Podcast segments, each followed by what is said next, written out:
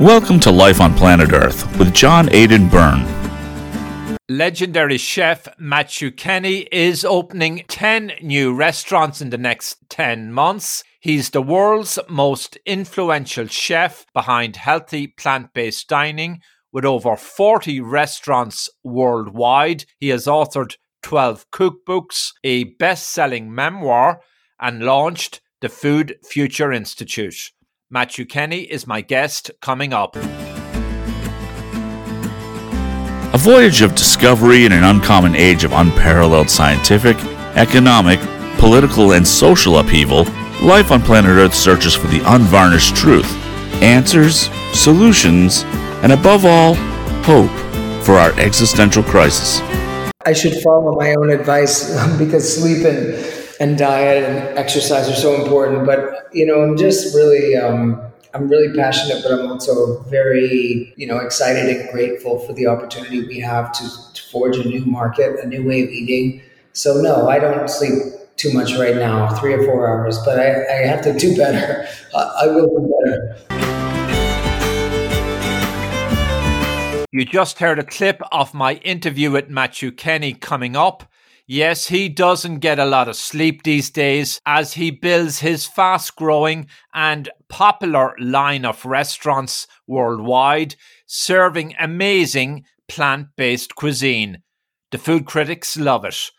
Matthew Kenney is doing it all during a global pandemic. He'll tell us how and why he has his eyes set on European expansion from his base in the US. Yes, Dublin is is definitely up and coming with the culinary you know world, and we expect to have a large focus on Europe in the next two or three years. We we have our first team member who's based in the UK, and she's been working on projects with us uh, in Europe and and the UK. So that's going to be a major area of focus for us over the next few years. So hopefully, I'll see you in Dublin and, and give you some kind of amazing vegan potato dish. Sure, look, it's grand to have you back. I'm your host, John Aidan Byrne.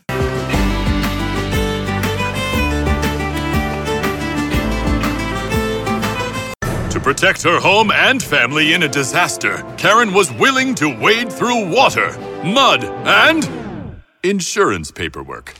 Yeah, I can do this. You go, Karen! By simply understanding and updating what her insurance covers and doesn't cover now, she'll be better prepared no matter when disaster strikes. Learn other simple ways to protect your home and family before a natural disaster at ready.gov. That's ready.gov. A message from FEMA and the Ad Council. Matthew Kenney has been twice nominated as a Rising Star Chef in America by the James Beard Foundation and has appeared on numerous food and talk shows. He regularly lectures on the subject of food and health, including two highly watched TED Talks. I've got to tell you, Matthew Kenney, my guest coming up, has raised my spirits as many businesses far and wide go under because of shutdowns and lockdowns and as bankruptcies surge. Matthew Kenney is forging ahead positively, building his restaurant business worldwide. His menu is plant based, vegan, you might say. While I'm not a vegan, my tastes range from steak and rich buttered soaked potatoes and steak to Italian with plenty of desserts, especially my good wife Margaret's famous apple pie. I will eat a delicious vegan dish any day, especially a dish presented by Matthew Kenney.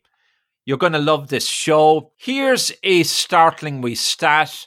Nearly one in six restaurants, accounting for 100,000 individual units in the US, are now closed permanently or long term, according to a recent National Restaurant Association report. That means some 3 million employees are still out of work.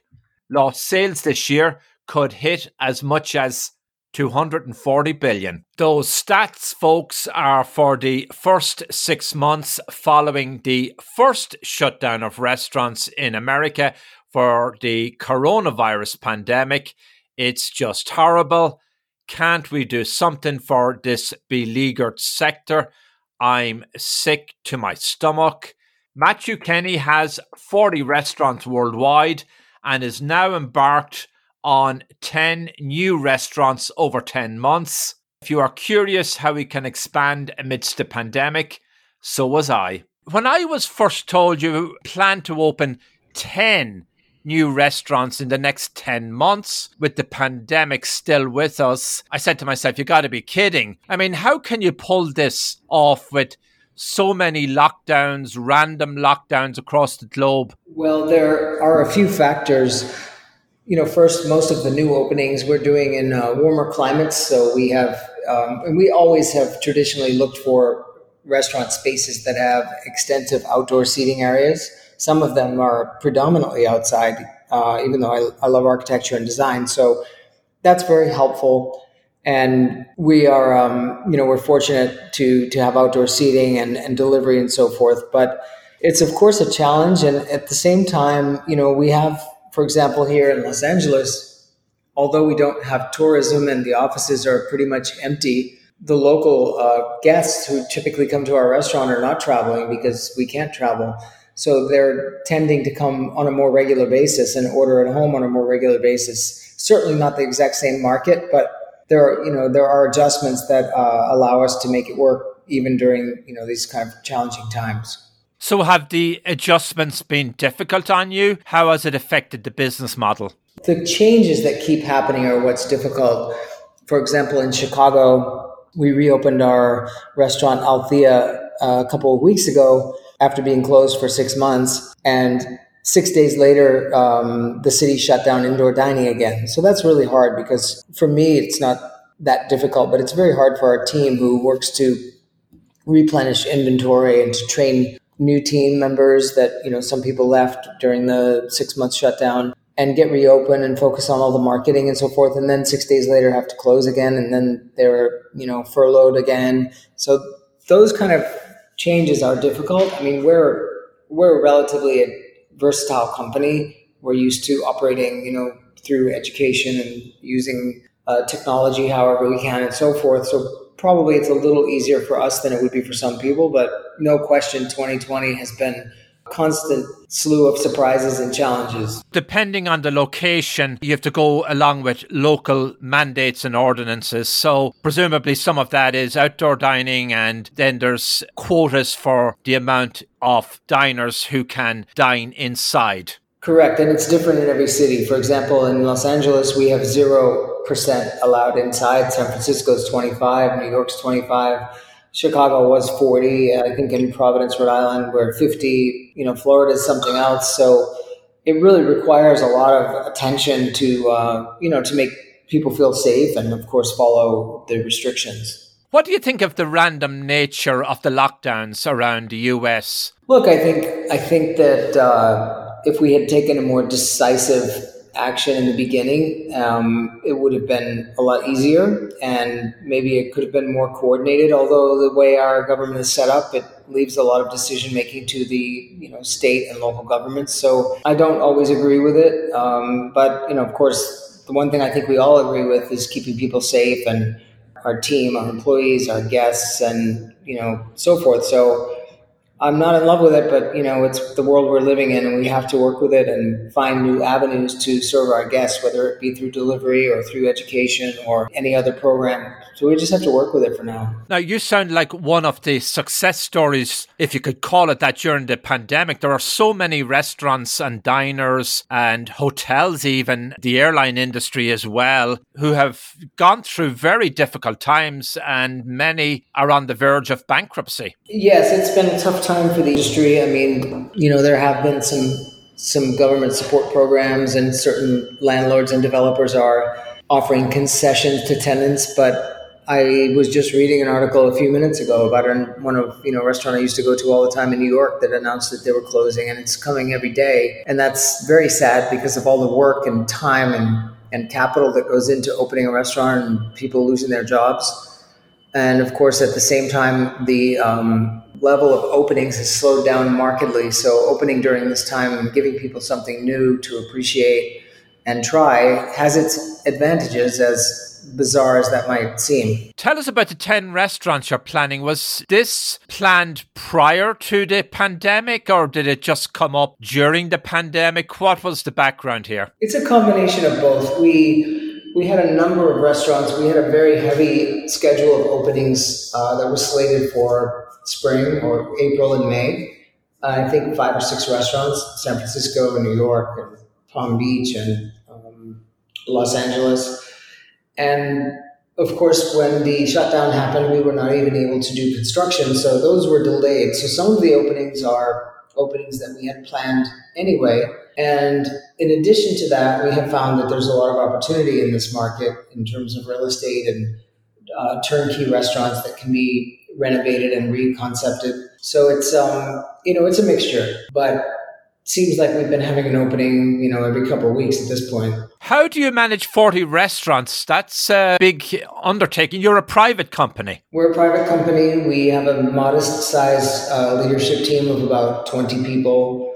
You know, I think that we've just, um, I started doing plant based almost 20 years ago. I was really passionate about it. I still am. And we were able to create a fabric of style that you know our team employs and, and builds upon. So the the style of cuisine that we do is really very um, very structured and and you know they're just it's hard to put into words, but we we have our our brand and we have a very solid uh, team on pretty much every level. We have a number of chefs in our innovation kitchen, so they oversee the development of all the recipes and menus and content that goes into each new concept, and they work together in a, in a test kitchen here in LA. And they also, when we do a new opening, some of that team will focus on training the team at the local restaurant and be there to support them. So there's a you know very fluid process of making sure that what we're creating actually makes its way into the restaurant, into the table, and to our guests. But we also do a lot of things in house. We have um, our own creative director, marketing director, content creator. And so we're able to do things relatively quickly because we don't rely on very many outside services. We don't work with that often with branding companies, for example, or design companies. We do all our own web development. So it's very internal. We're a really tight knit group that communicates all day long. And we work really hard. I mean, pretty much everybody on the team is working at some point seven days a week. And, um, we're probably even more committed now during during COVID because we want to make sure that we keep everything stable and, and put out our best efforts in these tough times. You've got lavish praise from food critics. So you describe yourself as plant based dining experience. Is that the same as vegetarian or interchangeable? It's the same as vegan. Um, I started using the term plant based probably a dozen years ago because I felt like there was a stigma against the word vegan and it was a little bit uh, it sounded a little bit harsh. And the other you know second reason for that is because it is possible to consume a vegan diet and not really eat that healthy. Like oreo cookies for example are vegan and a lot of marshmallows and so forth. And really wanted this to be focused on plants fruits vegetables nuts seeds sprouted grains and to really uh, highlight unprocessed cuisine uh, i'm sorry unprocessed ingredients so we started calling it plant based many years ago. Now it's a very common term. And we actually hope to eclipse that eventually to the point where we're not having to identify this food as vegan or plant based. If we're opening an Italian restaurant, it's an Italian restaurant. And our position is we can create amazing Italian food you know, using plants. So we're not even our newest restaurant, Sestina, which is a pasta-based concept. It doesn't have plant-based or vegan in the uh, in the name or the tagline or the signage at all whatsoever. So that's where we hope to to go with it eventually. But it's been a process of educating the public to consider this as a competitive, legitimate cuisine. You have locations all over the world, including New York, Los Angeles, Europe, and so forth, and Latin America. Yes. Um, we have um, a project in Brazil, different different licensing partnerships. We are in Brazil, uh, Colombia, Mexico, Argentina, and Costa Rica. How do you enter those markets? Do you create partnerships or do you go in as the sole owner? Anything international is always a partnership. It's typically a mission aligned um, individual or hotel or a company that really wants to bring high-end innovative plant-based cuisine to their city or country. And you know once we identify that fact that we're all on the same page that we have the same goals and the same beliefs then we you know enter into a partnership where we provide creative development and and know-how and experience and support and marketing support to help design build open and typically our partners in these countries are the operators how will listeners know how to identify one of your operations? It's not under Matthew Kenney's name because there are different names I see here for your different locations. We don't necessarily over brand ourselves. I mean, most of our partnerships will say, for example, Make Out by Matthew Kenney. Um, but we, you know, we have a, a good web presence. It's uh, we spend a lot of time on our website and our social media and, and ensure that all of our companies are you know referencing that they're you know affiliated with Matthew Kenney Cuisine. So we're not super commercial that way. We don't like to overdo it. We really want each location to stand on its own, but for the most part, we you know we make sure that the attachment is pretty clear vegan diets, vegetarian diets, plant based dining is a growing part of the market. So you're on the cusp of something very big here, it seems. It's been a it's been a long journey. When I started on this, plant based and vegan was not mainstream. And I, I really believed that it would become the most fashionable way to eat, not just because it's healthy, but because it's delicious. And as a chef, that's what I care about, creating, you know, great food that's beautiful and and flavorful. And I really believed wholly that this was the most exciting way to eat. But of course, these days there are so many other things that we need to think about in terms of our immunity and the environment and the impact of food choices on on the planet.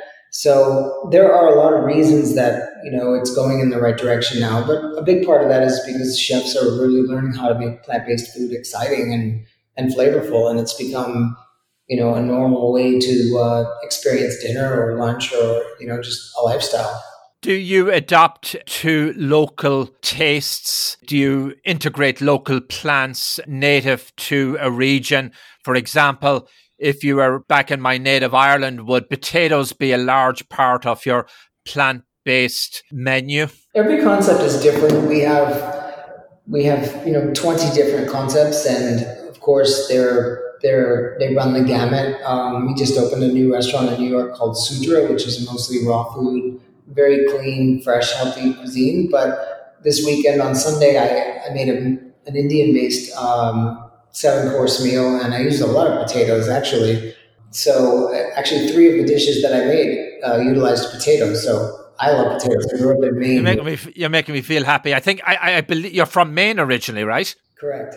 Yeah, that's a big potato country. Yes, Aroostook County, big. What about price points? Sounds that it could be a little or slightly on the high end compared to other dining experiences because it's exclusively plant based cooking and then you have to source all the ingredients. Well, we have we have um, addressed all ends of the spectrum. We have fast casual concepts. We have a a fast casual uh, concept that is called Humble in Orlando, and it largely you know consists of four minutes basically, like McDonald's. You order, but it happens to be plant based and unprocessed. And on the other ex, you know end of the spectrum, we have uh, tasting menu only restaurants where the check average may be seventy five or eighty dollars. We're doing a uh, plant based drive through, and we have a convenience store and a food hall and a couple takeout stores. So we're um, we're trying to make it accessible, and at the same time, we want to make it fashionable and show the potential of plant based food. So we're we're really like on the low end, high end, and in the middle as well. You're a graduate of the French Culinary Institute and you are named one of America's best new chefs by Food and Wine magazine. You've authored 12 cookbooks, a best selling memoir, and you launched the Food Future Institute. Do you ever get time to sleep? You know, I should follow my own advice because sleep and, and diet and exercise are so important. But, you know, I'm just really, um, I'm really passionate, but I'm also very, you know, excited and grateful for the opportunity we have to, to forge a new market, a new way of eating. So no, I don't sleep too much right now, three or four hours, but I, I have to do better. I will do better. Well, you get a lot of energy from your work, clearly, which you enjoy tremendously. Where is your base of your opera? Where do you live most of the time? Although sounds like you're traveling quite a bit. I was. I was traveling about 50% of the time. And I didn't think it was necessary. And, and I, I live in Venice, California. Um, so travel was a, a really big part of my life for the last few years. And while I like it and I love meeting international partners and seeing the world, it's hard, it's hard on the body and it's not always the most productive. And so these days where um, the first thing we did when COVID happened is we launched Food Future Institute, our online culinary institute, and I want to use that technology to provide training and support to our regional partners, international partners, and so forth. So it's not necessary to be on a plane all the time. So I would say that's one silver lining we found during this to, to become more efficient and uh, and travel selectively when it's really necessary, as opposed to being on a plane all the time. That's not what I aspire to. So I've been kind of happy to be home for the last eight eight or nine months for the most part. For our listeners, can you give us some of the names of your restaurants around the world if they want to pop in? Well, here in LA, which is one of our bases, we have Plant Food and Wine, which is our flagship, and Double Zero, which is a, a pizza concept nearby. New Delhi is a convenience store, and Makeout is our oldest rest, uh, oldest business. It's a takeout takeout casual dining area uh, Hungry Angelina, and we have a partnership with Durée, which is the French um, patisserie, and that is uh, in Beverly Hills. And in San Francisco, we have Baia. And Chicago, uh, Althea, which is in Saks Fifth Avenue. And then in New York, we have another Double Zero and Sestina, our pasta concept, which is also opening here in LA next week. We have Sutra, which is our, our plant-based vegan restaurant, and um, and several more concepts opening in New York and um, Humble in Florida and, and Plant Made in Brazil, Makeout in Colombia, Casa Planta in Costa Rica. We're opening Avi Bar in Mexico and uh, um, sometimes hard to remember them all. Uh, There's so many. It's it's extraordinary, and you've won a month over ten months. That's amazing. We'll be right back after this wee break. I'm your host, John Aidan Byrne. I asked what kind of family she wanted. She said, a family like yours. Learn more about adopting a teen at adoptuskids.org. You can't imagine the reward. Brought to you by the U.S. Department of Health and Human Services, Adopt U.S. Kids, and the Ad Council. Well, it's grand to have you back. I'm your host, John Aidan Byrne.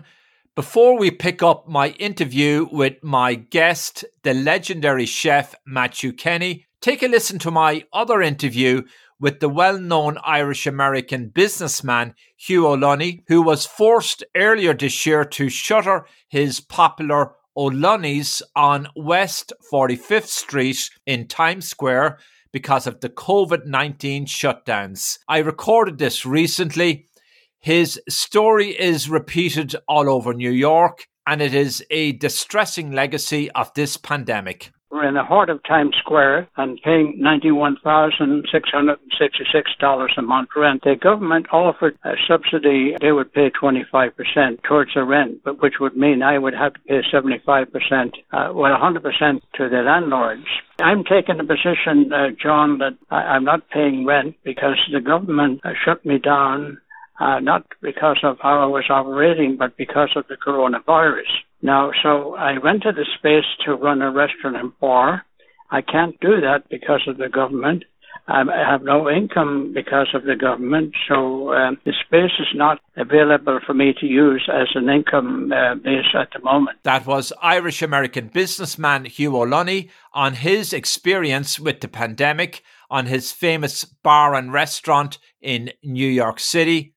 I asked famed chef and our guest, Matthew Kenney, about where he sees the dining sector headed after we come out of this terrible pandemic. You have very deep insight to the industry. I'm wondering where do you see it after we come out of the pandemic and the lockdowns? Will it be radically altered? There'll obviously be survivors, but there'll be a lot of losers. How do you see it shaking out? I think that on the casual end, we're opening two different drive through concepts. I think drive through dining, pickup, and takeout and delivery is going to be very big for the next couple of years. And I think more upscale dining will be slightly geared towards special occasions, probably a little bit less volume, and we're going to have to learn to operate with smaller teams and slightly smaller menus and maybe limited hours. But I think, you know, the idea of going out to dinner, it's one of the most enjoyable things. And it's, you know, whether it's a business dinner or a family gathering or celebration or somebody going on a date for the first time. I mean, restaurants are a foundation of our, our society. So I think that the industry is certainly altered and it's going to be a little bit challenging, but it still is going to be a major part of our society. Presumably, you yourself are vegan. Yes, I have been for uh, most of 18 years. And what made you turn vegan? Was it a healthy lifestyle choice? It was a number of factors. I started eating healthy and when I was in high school. And bear in mind, and this was in the early 80s, vegan wasn't considered healthy. It was, you know, a different type of way of eating, less butter, less sugar, and so forth. But over the years, as I paid more and more attention to um, to my diet and what I what I really loved about food, it was gravitating toward vegetarian and plants. And then I got into yoga and meditation and started to make a, a, much deeper connection to the planet and, you know, really respect the relationship between food choices and, and how that impacts not just health, but animal welfare and, and the well-being of the environment and so forth. And it just made perfect sense. It was the most aligned way of, of eating and cooking. And so after a few years of slowly gravitating toward a plant-based vegan diet, I just one day said, "This is my future." Of course, you weren't always headed in that direction. You were studying law at one point. Well, I went to college, uh, graduated from college, studying, you know, basically a pre-law direction, um, pre-law program, and I moved to New York thinking that I would go to law school, but once in New York, I fell in love with the restaurant scene because that's where all the energy was, and that's where I wanted to be in, involved. And it, it was creative and dynamic and and really, you know, diverse. So I pretty quickly changed my mind once I moved to New York. You touched upon something very interesting, and it should be stressed the social aspect of dining and going to the restaurant. It's not just about food, it's about an experience. And that's one of the great things Americans and diners and consumers and people worldwide miss during the lockdowns. The ability to step into a room and meet others, your neighbors, or make new friends. And that in itself has terrible psychological impact and it causes its own harm. Uh, do you hear a lot about that? I mean, from extroverts, especially. Yeah, I'm an introvert. I, am you know, perfectly capable of daydreaming and thinking and writing and creating. And at the same time, I really get a lot of joy out of seeing my friends, but I, I don't suffer uh, if we have to go for a period of time without socializing. However, my friends who are social, I think, have a very hard time. And it's, um, you know, it's, it's one of the reasons we started our online culinary academy and, and created a, a um, community basically where they can see each other's work and communicate with each other because we need to, we need human communication uh, ideally in, in person. But at least in the meantime, while we're waiting for things to settle down in the world, we can we do have a lot of alternatives at least. Yes, exactly. And we've seen that various social media come to the fore and people doing Zoom calls and watching more Netflix and so on, and maybe playing old fashioned board games. So you touched upon something there. So it sounds like you also look on your cooking and culinary skills as a creative pursuit. You like creating. Uh, yes, absolutely. I mean, we're as a as a company, we are never really interested in copying. We don't look at other plant based restaurants for inspiration. We look at we might look at art or music or you know could be a, a photograph. I mean, we get our inspiration from all different places and and try to emulate that um, that experience. You know, that feeling you get from some kind of experience through food. And you create your own dishes as well as incorporate dishes that are already out there. We do, yes. Our our you know, we have what's probably the largest, uh, it's not a huge team, but several extremely talented Michelin trained chefs that run our innovation kitchen. And that's all they do. I mean, they, not all they do because it's incredible work that they do, but they just create and forge a new path for plant based food in the world. For somebody new to your restaurants and they want to sit in and order off your menu or take out as an introduction, what would you recommend for them to get used to this new kind of cuisine if they're not already vegans? Any dishes you would suggest from your menu? I mean, and one thing I think we've gotten pretty good at is is finding that bridge to make sure that every restaurant we open, every concept we open has a selection of dishes that are really comfortable for people so they don't have to feel like they're compromising or you know, going out on a limb to try something they may not like. So, you know, that's why we focus on, of course, I love gourmet, very fancy, you know, vegetable based dishes that you've never seen anywhere else. But at the same time, we have burgers and pizza and pasta and macaroni and cheese and all the things that people like gravitate to. We just don't use animal products when creating them, but we think they're comparable and, and better and um, and makes people feel you know makes guests feel comfortable. So desserts, wine, and coffee also. Yeah, that's been a very important thing for me. First of all, I love wine, and the first uh, vegan restaurant I was ever involved in was called Pure Food and Wine, and we have plant food and wine here in LA, and it was always really important for me to make sure that our guests don't don't feel like they have to compromise their experience or their enjoyment just because they're consuming a plant-based diet. So it's a very important part of what we do. Dessert's important, coffee is important, but you know we happen to use organic free trade coffee and biodynamic uh, sustainable wine labels that are you know small batch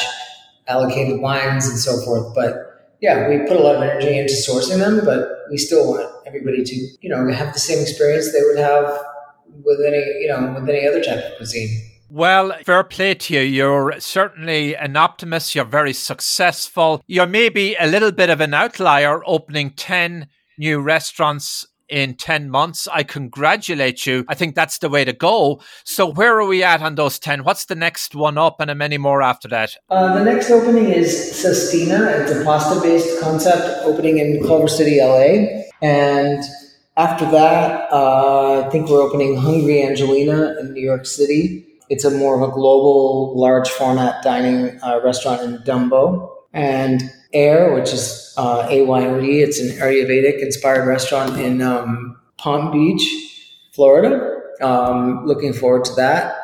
And we have a couple restaurants opening in Baltimore. Uh, another Double Zero, which is our pizza concept, and a new concept called the Aura, which will be uh, kind of like plant food and wine, but but have its own influences from the local Maryland cuisine, and then a couple restaurants in Philadelphia.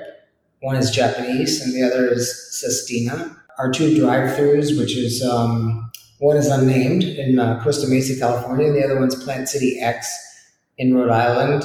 I'm probably forgetting a few, but those are the ones that come to mind. I can't help asking, do you have any over in Ireland yet, where I'm from originally? I live in the United States. I'm a proud US citizen, but also an Irish citizen. So I got to ask you that question. You know, we don't, although. Dublin would be a great location. Yes, Dublin is, is definitely up and coming with the culinary you know, world. And we, um, we expect to have a large focus on Europe in the next two or three years. We, we have our first team member who's based in the UK, and she's been working on projects with us uh, in Europe and, and the UK. So that's going to be a major area of focus for us over the next few years. So hopefully I'll see you in Dublin and, and give you some kind of amazing vegan potato dish. Yeah, I would love that, Matthew. Well, I'm recording this from the New York area as we speak, and I look forward to going vegan for at least for an evening. And anytime I'm passing your beautiful restaurants and locations, and we'll get to meet in person. It's been a pleasure talking to you, and again, congratulations! A great journey I look forward to reading about you and hearing about you again in the future. Thank you so much, and appreciate everything you're doing to share the uh, you know passionate work people are doing with the world. So good luck with that. You've been listening to Life on Planet Earth with John Aidan Byrne. To reach the host or learn about advertising or sponsorship opportunities, call 973 664 9460 in the U.S. or email byrnedesk at gmail.com. That's 973 664 9460 in the U.S. or email byrnedesk at gmail.com. 973 664 9460 in the U.S. or email byrnedesk at gmail.com.